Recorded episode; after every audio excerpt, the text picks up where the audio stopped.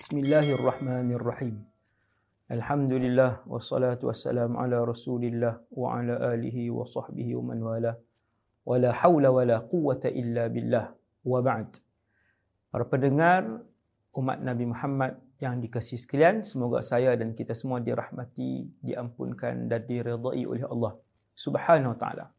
Ahlan wa sahlan, selamat datang ke dalam rancangan Tashih Mafahim, siri ke-19. Tashih mafahim sebuah rancangan yang bermaksud pembetulan pelurusan kepada beberapa fahaman songsang yang tersebar di kalangan masyarakat. Kita nak bawa fahaman mengikut ahlus sunnah wal jamaah supaya semua umat Nabi Muhammad beramal dengan cara yang betul yang diajarkan oleh Rasulullah sallallahu alaihi wasallam. Untuk episod yang ke-19 ia adalah siri yang keempat sebenarnya tentang tajuk bid'ah yang menjadi polemik panjang disebabkan satu kumpulan minoriti yang wujud di kalangan masyarakat. Kumpulan minoriti ini selalu membid'ahkan amalan masyarakat. Tetapi pendekatan mereka tak sama dengan ahlu sunnah wal jamaah kita. Dan kumpulan ini sering menimbulkan kekacauan, kekeliruan dalam memahami Islam yang sebenar mengikut manhaj ahli sunnah wal jamaah. Bid'ah dah masuk siri yang keempat. Saya nak bercakap mudah aja. Jom kita tengok beberapa kisah benar iaitu benda-benda bid'ah yang dibuat oleh generasi salaf. Generasi terbaik umat Nabi Muhammad yang terbaik ah dari segi ibadat, akhlak adalah generasi salaf yang dipuji sendiri oleh Rasulullah.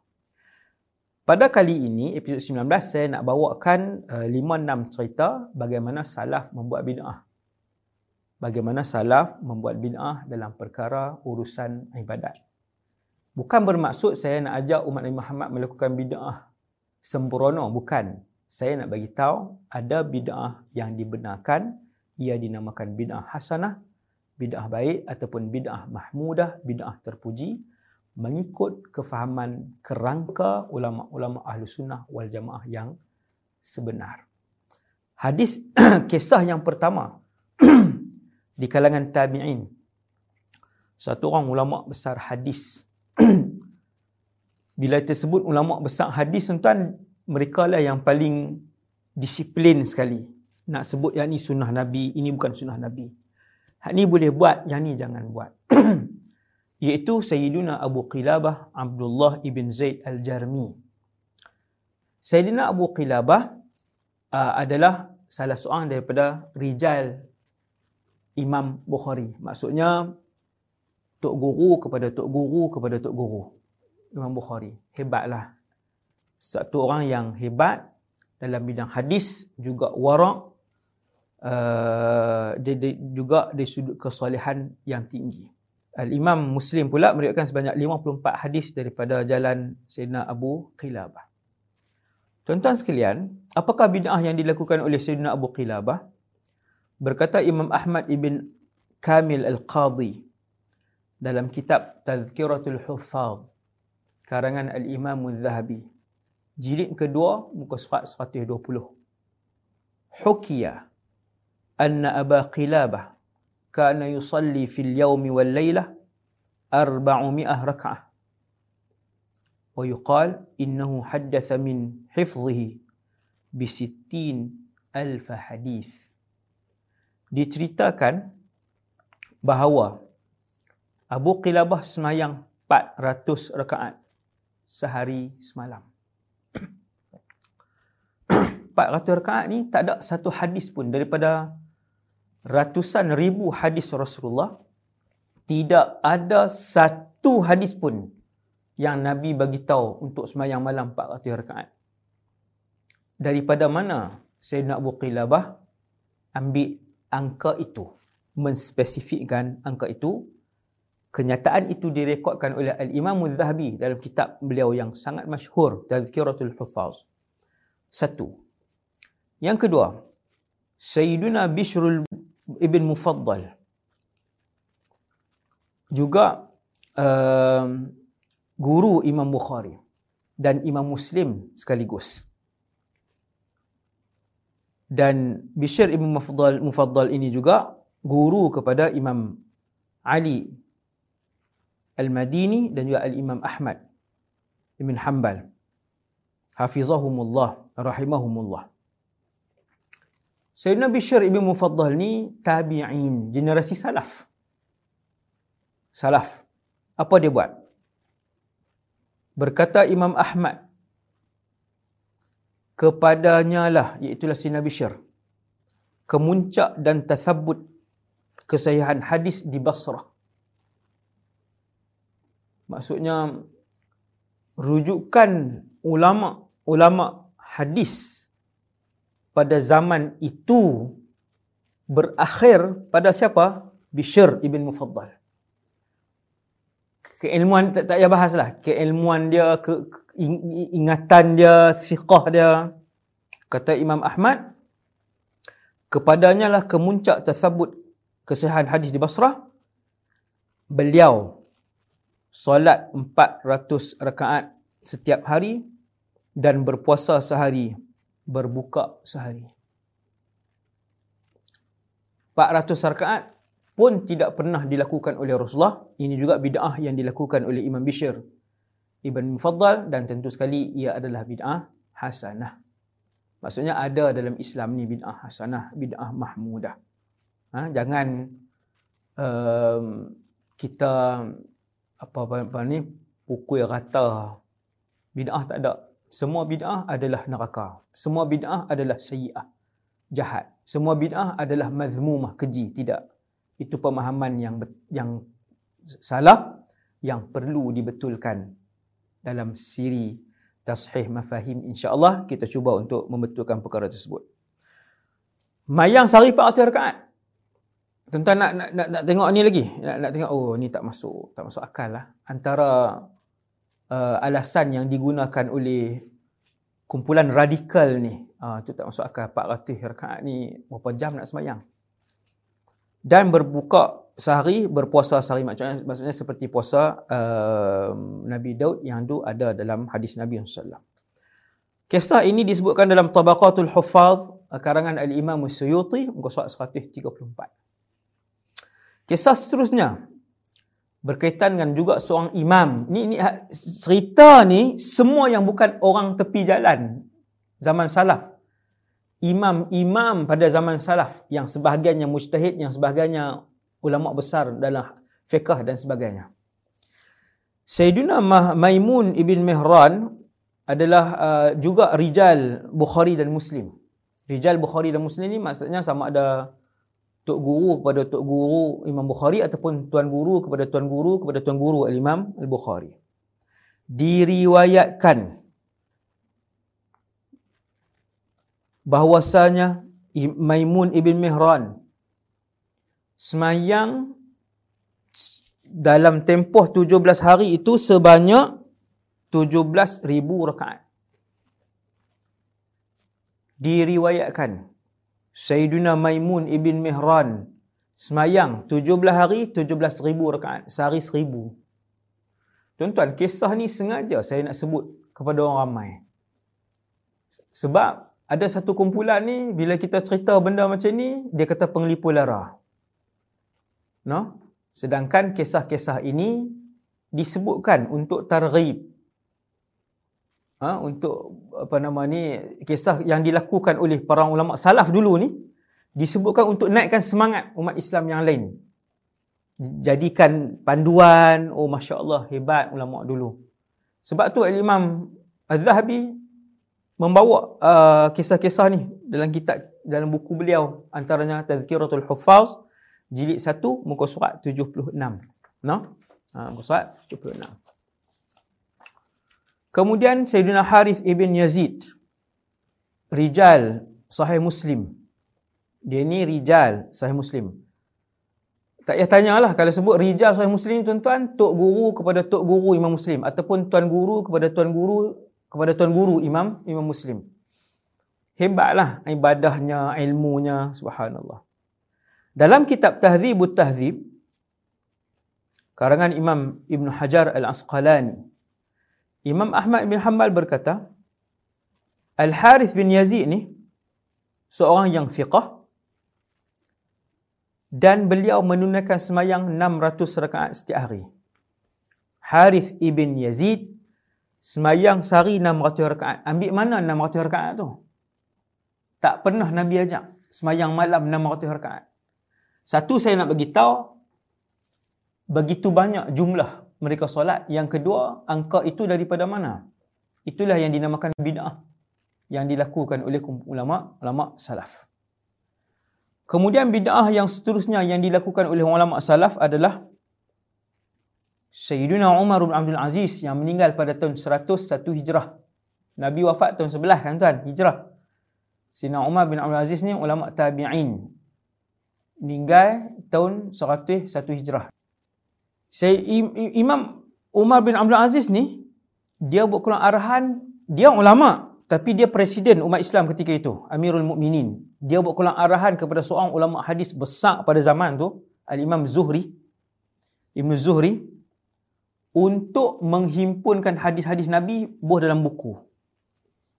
Tidak pernah dilakukan dan beliau adalah orang pertama yang mengarahkan uh, arahan sedemikian. Hadis Nabi waktu tu kawan ni tulis sikit, kawan ni tulis sikit kan untuk dibukukan hadis Nabi itu dikeluarkan arahan oleh oleh uh, Imam uh, Umar Ibn Abdul Aziz diarahkan seorang ulama salaf juga dan ulama salaf itu tidak mengingkari perbuatan bid'ah tersebut. Bermaksud ia adalah bid'ah hasanah, bid'ah mahmudah yang tidak pernah diajarkan oleh Rasulullah sallallahu alaihi wasallam tetapi di atas sebab-sebab tertentu di atas illah-illah yang tertentu yang disebutkan dikaji oleh para ulama pada zaman tu maka dibenarkan bid'ah itu. Dalam kitab Wafayatul A'yan karangan Ibn, Imam Ibn Khallikan disebutkan satu kisah bahawa Sa'id Ibn Musayyab ataupun Sa'id Ibn Musayyib radhiyallahu anhu menantu Sayyidina Abu Hurairah radhiyallahu an Sayyidina Sa'id ni antara ketua ulama hadis pada zaman tu.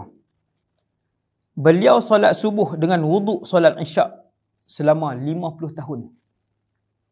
Bukan dia tak tidur 50 tahun. Jangan buat-buat tak faham. No, jangan buat-buat jangan buat-buat tak faham dengan mengatakan uh, kisah palsu, pengelipu lara dan sebagainya. Hati-hati dengan kumpulan radikal ni. Kisah ini disebutkan oleh Imam Ibn Khallikan dalam Wafayatul A'yan jilid kedua. Imam Sa'id Ibn Musayyab ataupun Musayyib semayang subuh dengan wuduk solat isyak. 50 tahun. Bukan bermaksud beliau tidak tidur tetapi beliau mendirikan malam dengan ibadat dan beliau hanya berehat dengan duduk macam tu je. Berehat. No? Ha, maksudnya uh, lelap mata. Bukan tak tidur. Lelap juga. Kan? Tetapi tidaklah lama macam kita. No? Ha, lama macam kita. Kemudian saya nak sebutkan lagi kepada tuan-tuan. Contoh bid'ah yang dilakukan oleh oleh ulama-ulama salaf. Bukan orang biasa salaf.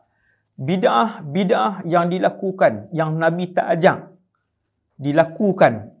Ha? Dalam semayang ada, luar semayang ada, zikir ada, puasa ada, macam-macam. membukukan hadis ada semayang subuh dengan dengan wuduk solat isyak tak pernah uh, disebutkan uh, hadis yang sebegitu ibadat yang begitu uh, tapi dibuat Khalid ibn Ma'dan seterusnya disebutkan dia, dia ni adalah Khalid ibn Ma'dan radhiyallahu anhu adalah rijal Imam Bukhari dan Muslim. Dalam kitab Hilyatul Awliya dan juga kitab Tazkiratul Hufaz karangan Al-Imam Al-Zahabi jilid 1 muka surat 93 Al-Imam Al-Zahabi buat mana cerita ni. Iaitu Imam Khalid ibn Ma'dan bertasbih setiap hari 40 ribu kali. Tuan-tuan cari hadis Nabi hak berapa ratus ribu tu bila Nabi zikir 40 ribu kali sehari bila mana hadis dia tak ada Kenapa imam-imam besar zaman dulu ni kenapa mereka berani buat buat mai buat benda-benda bid'ah ni? Kalaulah kesemua bid'ah itu haram. maka mereka takkan berani untuk buat sebegini. Maka terbuktilah batil perkataan kumpulan radikal di Malaysia ni. Kalau Nabi tak buat, jangan buat. Nabi tak buat, maksudnya yang tu bukan sunnah. Ni hak kumpulan salaf yang beratus cerita yang kita boleh buat main, beratus contoh cerita yang mereka buat benda Nabi tak buat ni macam mana pula? Bukan orang biasa sih, semuanya ulama, ulama salah. Ulama-ulama besar. Ulama-ulama besar. Ketua muhaddis pun ada yang pada zaman itu ni, yang kita sebut ni. Seperti Sina uh, Imam Ibn Zuhri, uh, Sa'id Ibn Musayyib, subhanallah. Khalid Ibn Ma'dan bertasbih sehari 40 ribu kali. Ambil mana? angka itu. Ketika jenazahnya dimandikan, jarinya bergerak bertasbih. Ha, kisah ni memang saya sengaja nak sebutkan kepada tuan-tuan. Supaya kita tak terlalu gopoh menyesat dan mendongengkan orang lain. Seperti yang berlaku kepada kumpulan radikal yang wujud di Malaysia dan di seluruh dunia ni yang mengkacau, mengganggu gugat keharmonian umat Islam, kefahaman umat Islam. Tuan Metod yang kita bawa sama dengan semua mufti yang ada di Malaysia ni insya-Allah Subhanahu Wa Taala fahaman yang sama ahli sunnah wal jamaah uh, dengan mazhab akidah Asy'ariyah uh, fiqh Syafi'i dan juga bertasawuf dengan mazhab Imam Al-Ghazali dan lain-lain. Kemudian tuan-tuan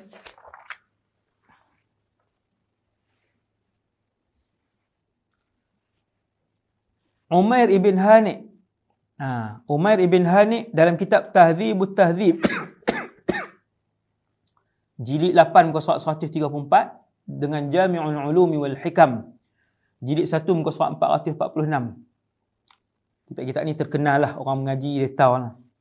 disebutkan Umair ibn Hani ini ulama tabi' tabi'in tuan-tuan. Ulama tabi' tabi'in. Salat sehari seribu kali sujud. Tuan-tuan nak kata dongeng lagi. Nak kata penglipu lara. Seperti tomahan jahat yang dibuat oleh kumpulan radikal ni. Ya, yang kerap membida'ahkan orang. Mudah membida'ahkan amalan masyarakat. Mudah menuduh orang lain. Yang benda yang dia tak faham dia tak faham betul dia tuduh orang penipu lara sesat dan sebagainya. Umar bin Hani radhiyallahu anhu semayang sehari seribu kali sujud dan membaca tasbih subhanallah subhanallah seratus ribu tasbih. Nabi tak buat. Nabi tak pernah buat seratus ribu tasbih ni. Tak, tak, tak, maksud saya tidak ada hadis yang suruh buat dengan cara yang spesifik macam tu. Tak ada.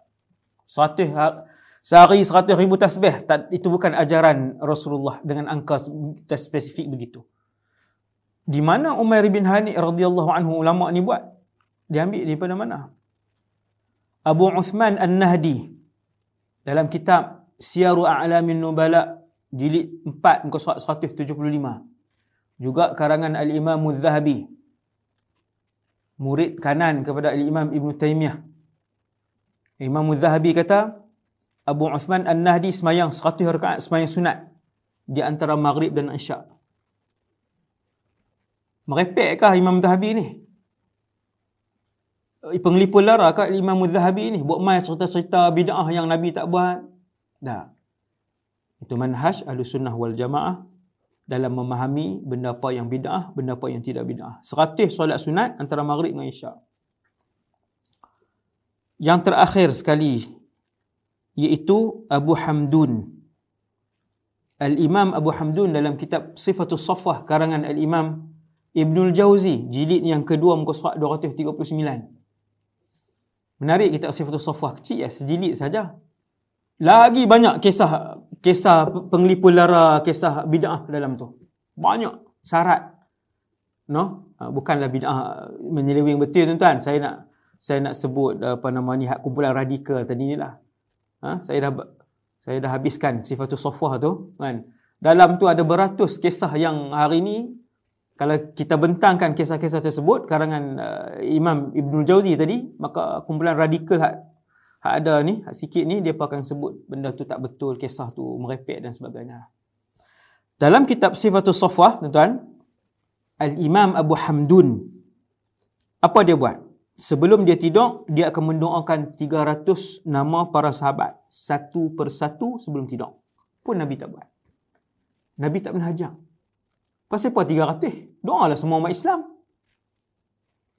Siapa yang ajak doa satu persatu nama sahabat ni? Itu bid'ah. Dan ia juga dibenarkan. Antara bid'ah yang dibenarkan yang kita boleh tiru. Hak tuan-tuan dengar ni, kita boleh tiru. Tuan-tuan, selain daripada membetulkan balik fahaman yang songsang yang disebarkan oleh kumpulan radikal ni hak, hak selalu membidahkan orang mensyirik cepat mensyirikkan orang ni gelojoh mensyirikkan membidahkan orang ni saya juga nak, nak mengajak tuan-tuan untuk kita tiru amalan-amalan yang diajarkan oleh sebaik-baik umat Nabi Muhammad iaitu golongan salaf apa yang mereka buat. Cuma kita jangan pandai-pandai mereka-reka amalan-amalan ibadat tak boleh sebab kita tidak ada kemampuan tersebut. Apa yang ulama ajar, ulama kata yang ni boleh, yang tu kita buat. Nah, dan kumpulan yang satu lagi kita minta untuk dia berlapang dada. Berlapang dada dengan tidak menuduh apa yang kita bawa daripada amalan salafus soleh ni sebagai bid'ah haram, keji, neraka dan sebagainya. Semoga kita semua mendapat hidayah bimbingan daripada Allah SWT. Wassalamualaikum warahmatullahi wabarakatuh. وعلى آله وصحبه وسلم. السلام عليكم ورحمة الله وبركاته.